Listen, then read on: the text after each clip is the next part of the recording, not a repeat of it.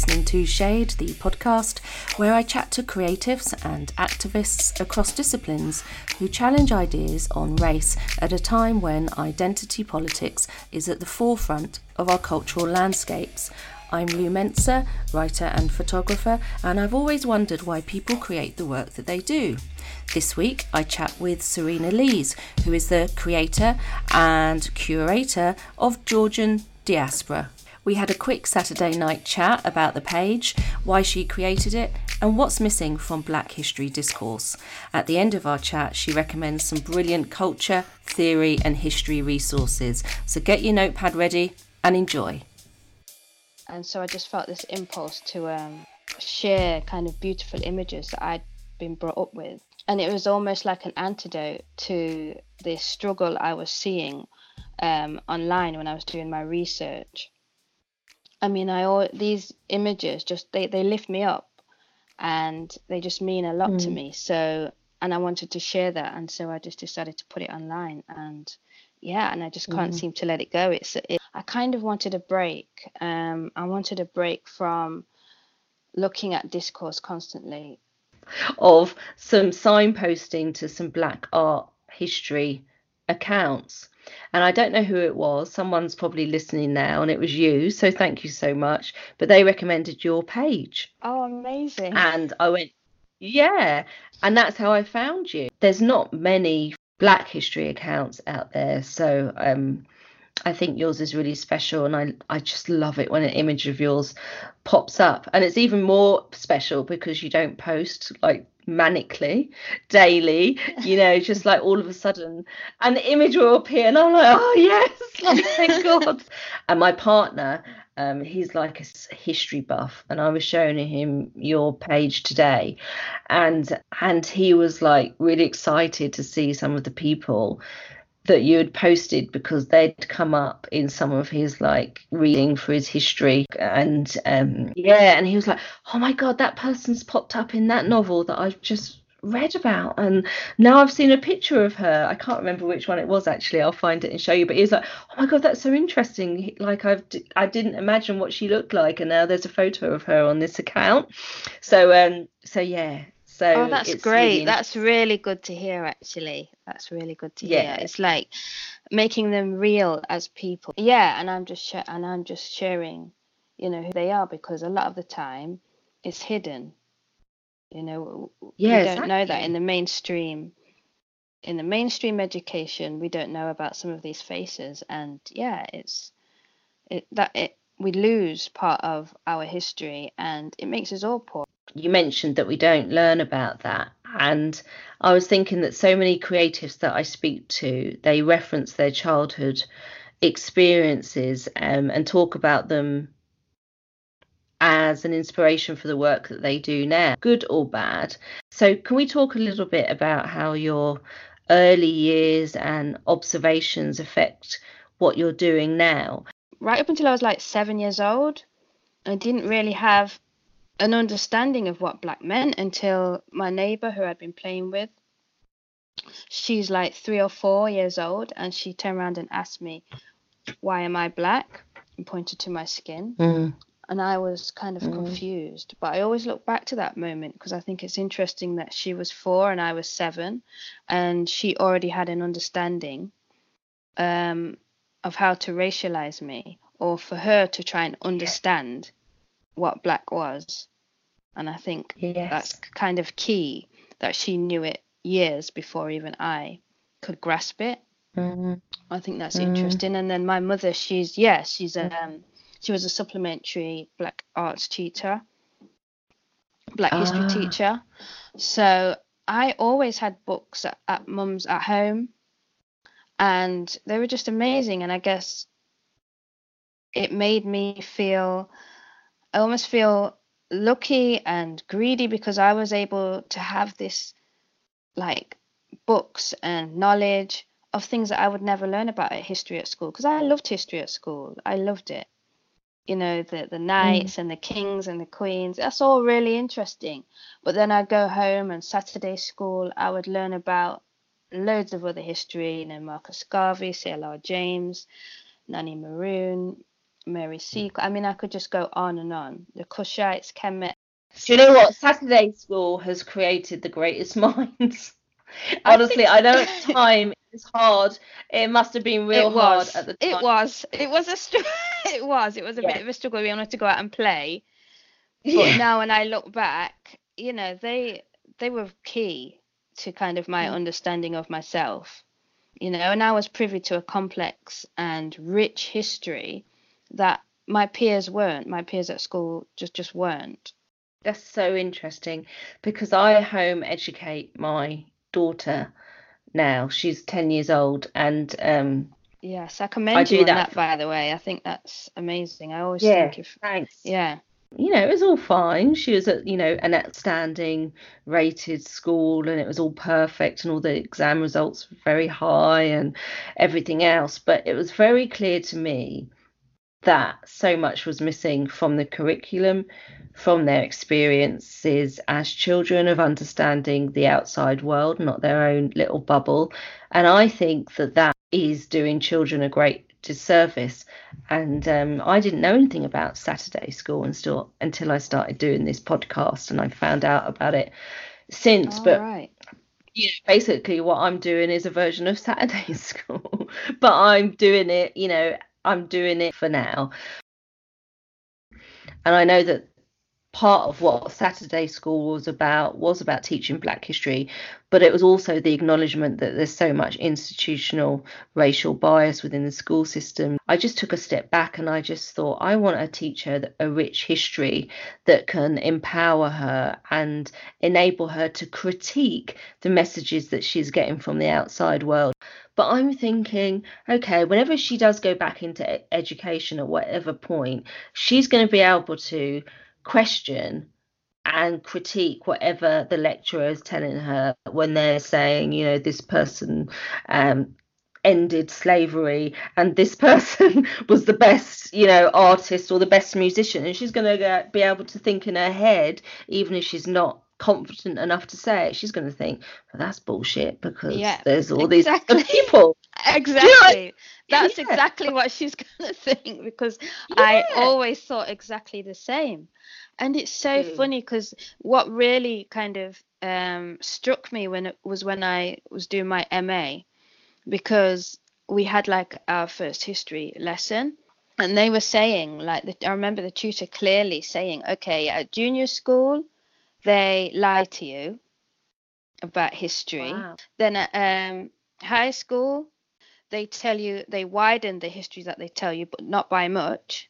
And then at college, you can choose to know a little bit more, but they still close it down. But now you're in postgraduate education.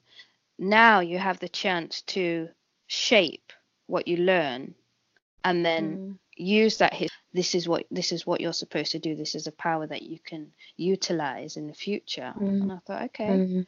it just it really made me think and that's i suppose that definitely gave me the gumption to kind of uh, start georgian diaspora. And i know it's it's like an instagram but the, there is so much i had so much information within me that wasn't getting out.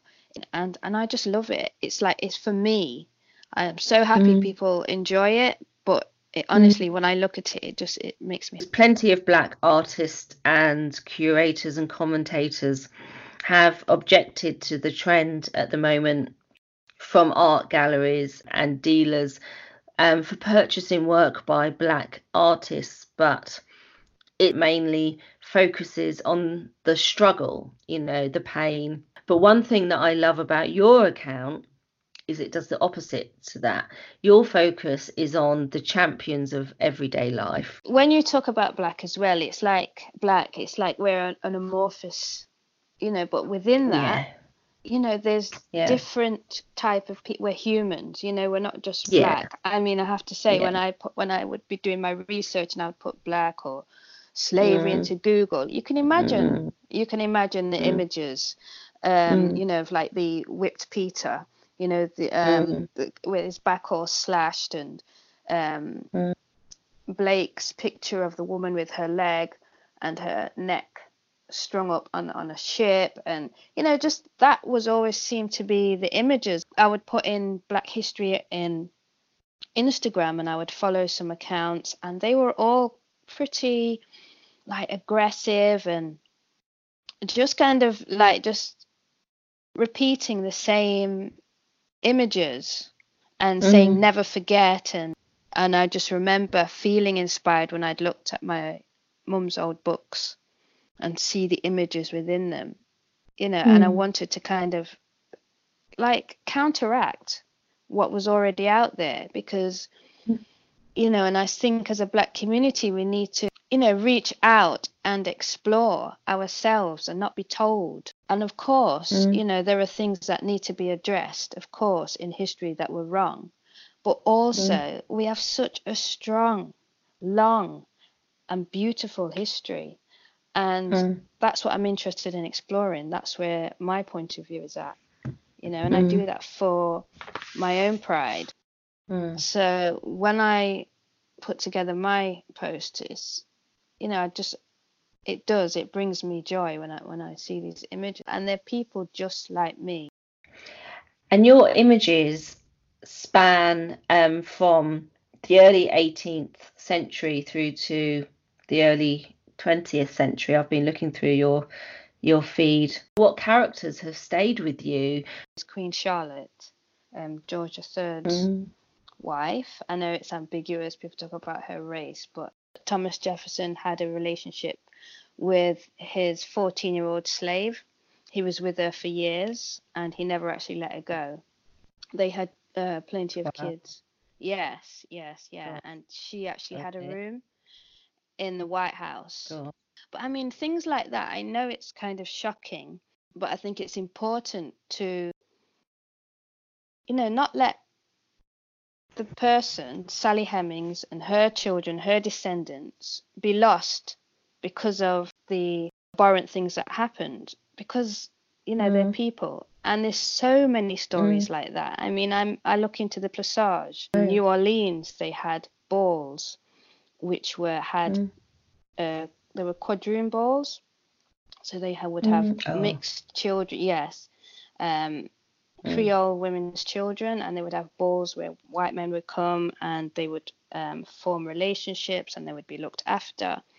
And it's it, it has to be looked at rather than hidden, in order for us to get over it. If you understand what I mean you know the common quote is that we have to understand our history to understand ourselves now exactly it needs to change, and Black history should be part of the history lesson, and it shouldn't be just for Black History Month or you know, or just about slavery. Because I remember being in the class when they were talking about slavery, and you know, that's quite a wild um, lesson.